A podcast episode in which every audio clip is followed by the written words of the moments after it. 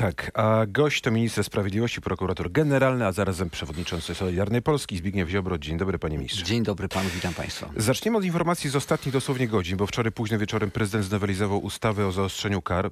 Dla pana to jest pewnie ważna ustawa, pan się z tego podpisu cieszy, ale wielu karnistów uważa, że ustawa jest skandaliczna, niekonstytucyjna. Państwo będzie państwem autorytarnym, cofamy się do PRL-u, a prezydent został ale strażnikiem interesów partyjnych Zbigniewa Ziobry. 25 lat temu, mniej więcej tyle czasu minęło, kiedy pracowałem w, aplikacji, na, byłem aplikacji etotowej w prokuraturze.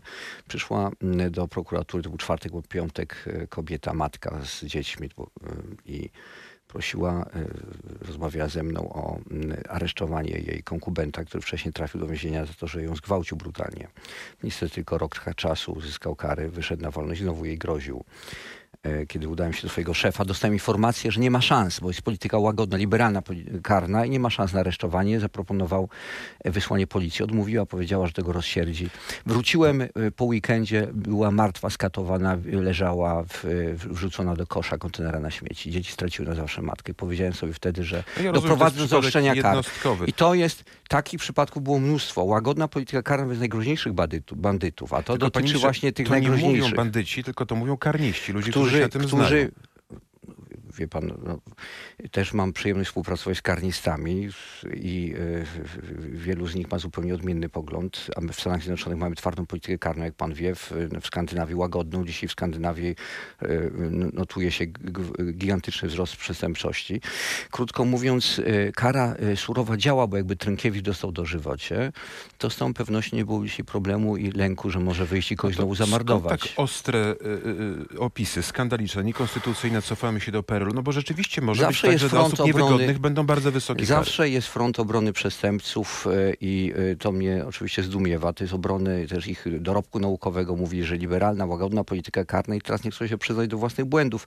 A efektem tak jak do amnestii na początku lat 90., skutkiem czego wzrosły wpływy gangów przestępczych e, i ogromna przestępczość w Polsce. Panie redaktorze, polityka karna surowa działa. Nie surowo bez drobnych sprawców, bo my tu łagodzimy nawet w niektórych przypadkach, ale wobec tych najgroźniejszych bandytów, czyli kogo? Morderców, gwałcicieli, brutalnych gwałcicieli, pedofilów, członków zorganizowanych grup mafijnych, wielokrotnych recydywistów. To w nich wymierzony jest oszczep przestępstwa. Jeżeli pedofil, czasami Państwo pokazujecie brutalne y, historie.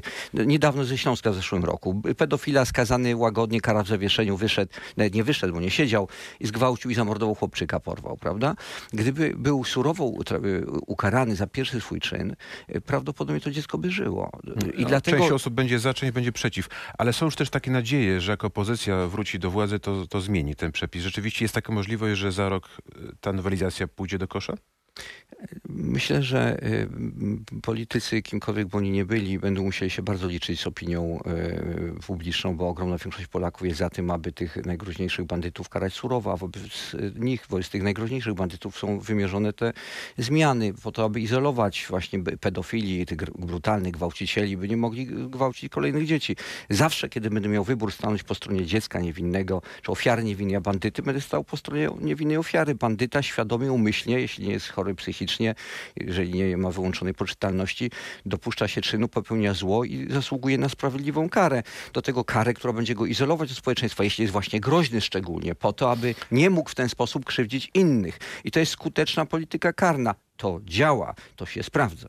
Zmieniamy A ludzie temat. muszą być bezpieczni. To Panie... jest moje zadanie Komisji Sprawiedliwości. Ale też jeszcze powiem, rozszerzyliśmy wcześniej też na przykład obronę konieczną. Też byłem z tego powodu atakowany, aby ludzie mogli się bronić w własnych domach, zgodnie z zasadą mój dom, moja twierdza. I ta zmiana też, też nie podobała tym samym panu profesorom. Więc mam inny pogląd na politykę karną. Cieszę się, że wygrał ten pogląd. Dziękuję panu prezydentowi za podpisanie zmiany kodyfikacyjnej. Panie ministrze, wiewiórki, które krążą po Warszawie, mówią, że dni wspólnej koalicji Solidarnej Polski z PiSem są policzone. Ile w tym prawdy?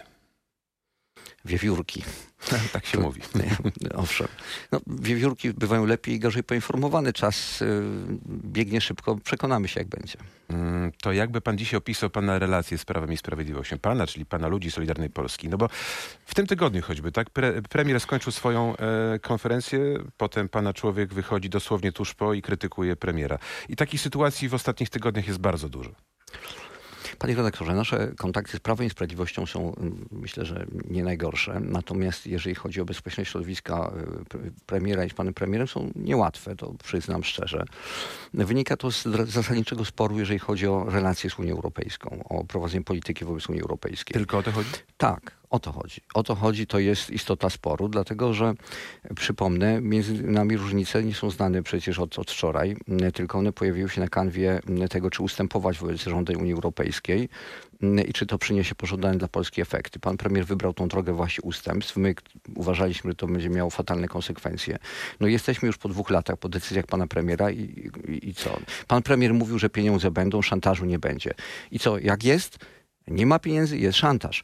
Więc spór dotyczył tego, czy Unia Europejska, jeśli pan premier zgodzi się na pewne rozwiązania w, na szczycie w Brukseli w 2020 roku, nowe uprawnienia dla Komisji Europejskiej, dając im ogromną faktyczną władzę. To jest największy transfer władzy może od wejścia nasz, naszego Polski do Unii Europejskiej dla Komisji Europejskiej. Czy, be, czy będzie wykorzystywać przeciwko Polsce, czy nie? Pan premier mówił, że jesteśmy bezpieczni, będą pieniądze. I okazuje się, że nie ma. I teraz trwa próba zwalenia odpowiedzialności, jeszcze przeniesienia na swoich kolegów, którzy oszczegali przed tym i byli mm, no, w tej sprawie. No, to y, jest nawet, popisałbym coś więcej, bo to jest chyba taka trochę walka. Jak mówiłem, jeden wychodzi mówi co, jed, co, co innego, drugi wychodzi mówi co innego. W tym tygodniu w Sejmie nawet wyście przegłosowywali jedną ustawę, tak, a tamci przegłosowywali zupełnie inną, tak jakby na złość. To, wygląda na to, że była taka walka. No, ja obserwuję scenę polityczną od dłuższego czasu, to jest trochę jak schyłkowy okres AWS-u. Ale w ramach jednej ustawie, że myśmy są przegłosowali, na czy- czy porządku zechce- dziennym. Zechce pan redaktor, postawił pan zarzut, że my głosowaliśmy nielojalnie wobec PiSu. Przykład ustawy, która to ustawa, że my nie głosowaliśmy. No na przykład ETS, no nie, nie, nie wiem, czy to jest To, wygodne. to jest ETS to jest projekt. ETS to jest podatek tak faktycznie europejski, narzucony przez Donalda Tuska. Niestety zaakceptowany też później y, jego zaostrzenie, zaakceptował pan premier Morawiecki, to jest też element sporu między nami, który kosztuje Polaków, w, zeszłym roku kosztował 40 miliardów złotych dodatkowo. Czyli z polskiej kieszeni Polaków, również pana redaktora, wszystkich słuchaczy, 40 miliardów trafiło do systemu i przez to płaciliście, płaciliśmy wszyscy droższe ceny za prąd i za gaz. Około 40% wyższe ceny za prąd wynikają właśnie z tego Ja podatku rozumiem, unijnego. I my uważamy, że trzeba go znieść. To- Głosami, brakiem głosu PiSu nie przeszła ustawa dla pana bardzo ważna o notariacie, prawda? To tak jakbyście znaczy, się głosami, wzajemnie... głosami opozycji, głosami akurat Ale nieobecnych kolegów, też było kolegów. kilku kolegów faktycznie związanych, y, kojarzonych z panem premierem. Natomiast y, ufam, że to jest przypadek. Chciałbym w to wierzyć. Chodzi o ustawę, y, która przekazywała możliwość orzekania w sprawach około 7,5 milionów spraw, które trafiały do sądu, notariuszom. By mogli oni załatwiać wpisy do księgi wieczystej, aby w ten sposób kredyt hipoteczny był tańszy. Sprawy rejestrowe. 7,5 miliona spraw mniej. To mogłoby przyspieszyć istotnie sprawy sądowe. To jest dobre dla Polaków. Więc martwi mnie, że opozycja przede wszystkim gremialnie to odrzuca na, No, na złość Taka rola opozycji często no, po prostu robi wszystko, żeby... Myślę, że opozycja powinna też myśleć o swoich wyborcach, którzy też czekają na przykład na wpis na, kredytu hipotecznego księgi wieczystej i teraz będą musieli przez to czekać dłużej. Ale wrócimy z tą ustawą. Panie ministrze, jest pan pewien wsparcia PiSu w głosowaniu nad wotum zaufania dla pana osoby? Panie redaktorze, ja jestem pewien jednego, że zawsze będę stał na gruncie obrony podstawowych interesów polskich w relacjach też międzynarodowych, e, w polskiej suwerenności. E, Będę sprzeciwiał się e, ekonomicznym eksperymentom, które Polsce chce narzucić Unia Europejska.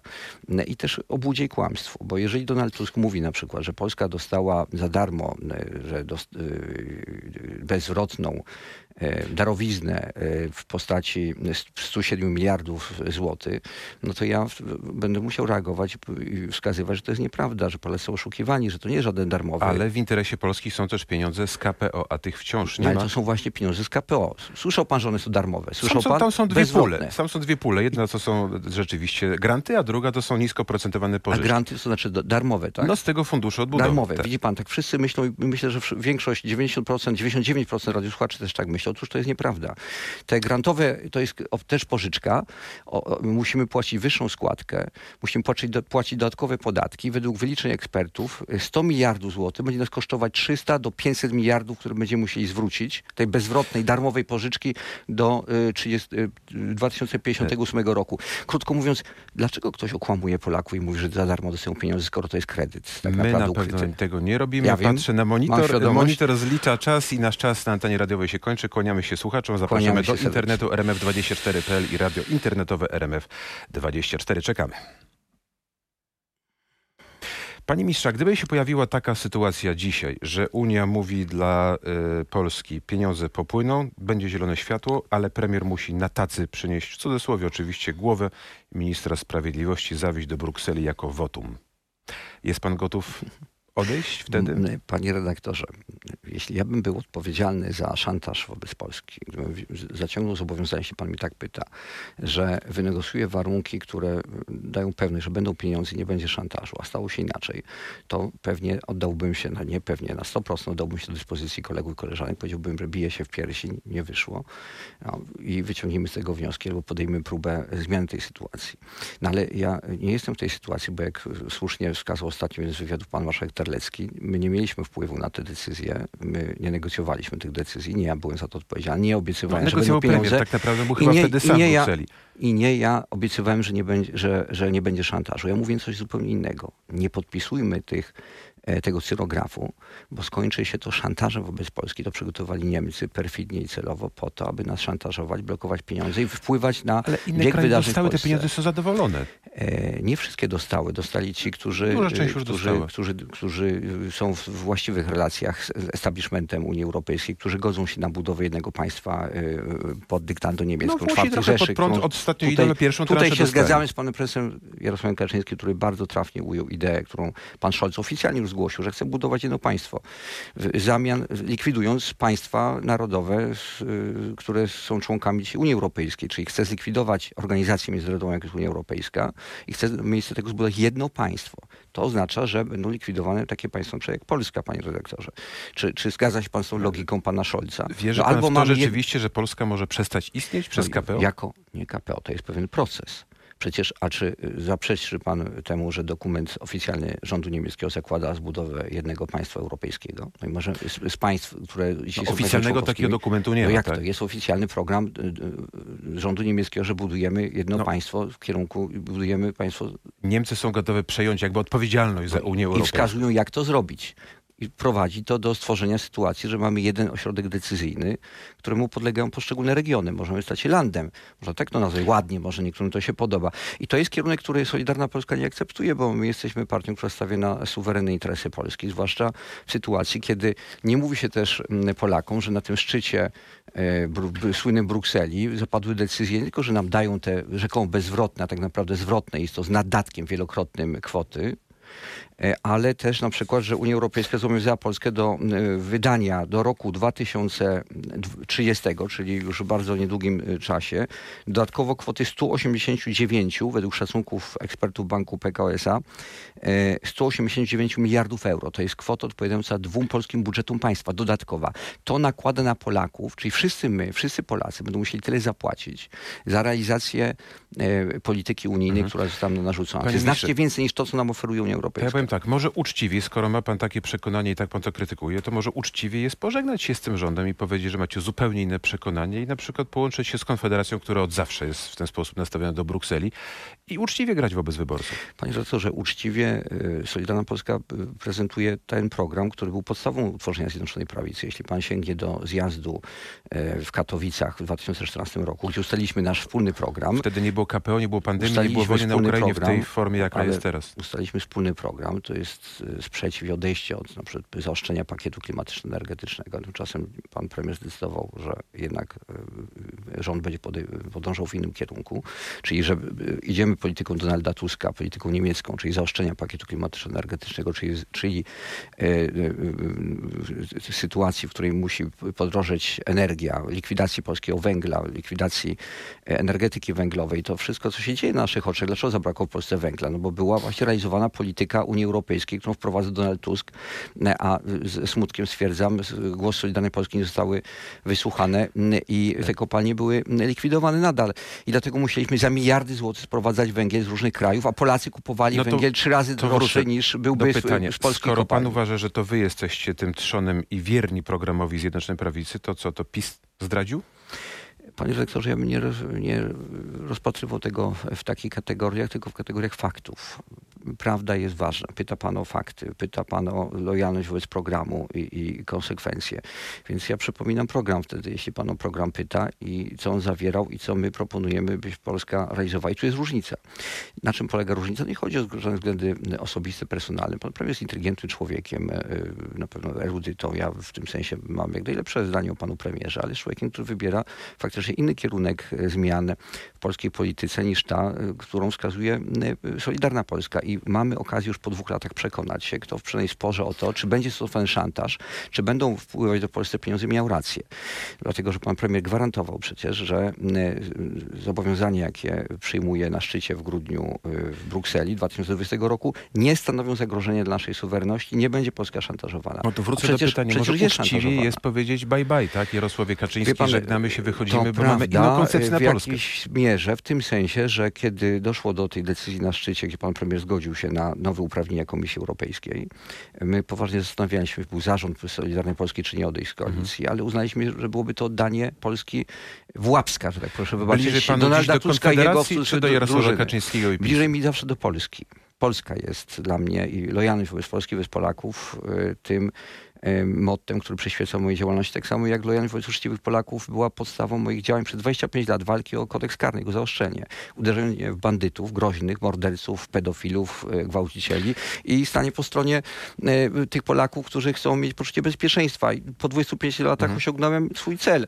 I tak samo, jeżeli chodzi o obronę to, polskiej suwerenności. ostatnie Jestem w tej lojalny serii. swoim przekonaniom w tym względzie. I Ten Polakom, tak jak w tym składzie, czyli Solidarna Polska i Prawo i Sprawiedliwość dotrwa do wyborów, a do następnych wyborów też pójdziecie w tym składzie w Zjednoczonej Prawicy, czy nie?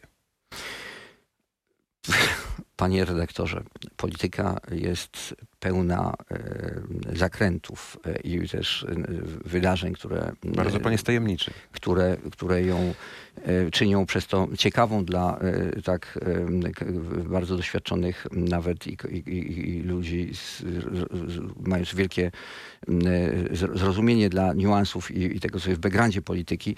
I przez to jest ciekawa, więc myślę, że czas pokaże, jak to wszystko się potoczy. Mam nadzieję, że będą wybrane przez rząd, przez Zjednoczoną Prawicę opcje, które są najlepsze dla Polski. My będziemy jako mniejszy koalicjant przekonywać do wyciągania wniosków z dotychczasowej negocjacji z Unią Europejską, że Unia Europejska, czy Komisja Europejska w tym kształcie wspólnie z, z totalną opozycją, która przecież podżega do tego, by te pieniądze były blokowane dla Polski, które nam się należą jak psu Nie wiem, czy to się uda, bo już nawet marszałek Terlecki oficjalnie mówi w wywiadach takich, czasem nawet na, w Sejmie na korytarzu, że trzeba was troszkę poskromić. Za bardzo podskakuje się jako ten młody young partner, tak? No jesteście mniejszym koalicjantem.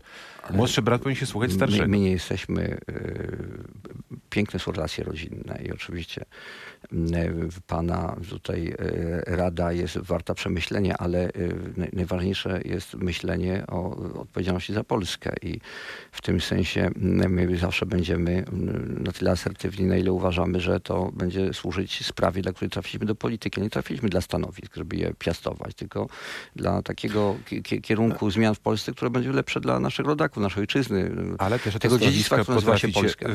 walczyć dla siebie. Panie ministrze, zmienimy temat, bo spraw jest jeszcze kilka Sprawa zatrzymania, zatrzymania Michała Domorackiego i, i ze stołecznego ratusza i dwóch pań prokurator, między innymi pani Wrzosek.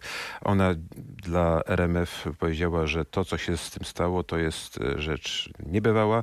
Jej telefon został schakowany, to cytat, treści zostały zmanipulowane, zaprzecza, że takie smsy wysyłała. To po pierwsze, a po drugie mówi, że zaskarży postawienie o zawieszeniu w prawach. E, jak, jak pan za, za, zareaguje? Bo to słowo przeciwko słowu, no przeciętny nasz dzisiaj słuchacz nie jest w stanie zweryfikować tego, kto ma rację. Ale poza słowami są też dowody, które zebrała prokuratura w ramach postępowania. Przypomnę, że osoba, która jest podejrzana, na, jeśli wniosek prokuratury zostanie uwzględniony w takim, może na przedpolu tej sytuacji pani prokurator Wrzosek, ma prawo y, również y, mijać się z prawdą, bo taka jest, y, taki jest urok osoby podejrzanej o popełnienie przestępstw i formułować swoją linię obrony i tak traktuję wypowiedź pani Wrzosek jako właśnie przy, przygotowanie się do tej przyszłej roli procesowej, która jest wysoce prawdopodobna. Prokuratura zebrała materiał dowodowy, który jest dość bogaty. Wskazuje na to, że pani prokurator przekazywała osobom nieuprawnionym informacje ze śledztw, które są tajne, jak pan wie.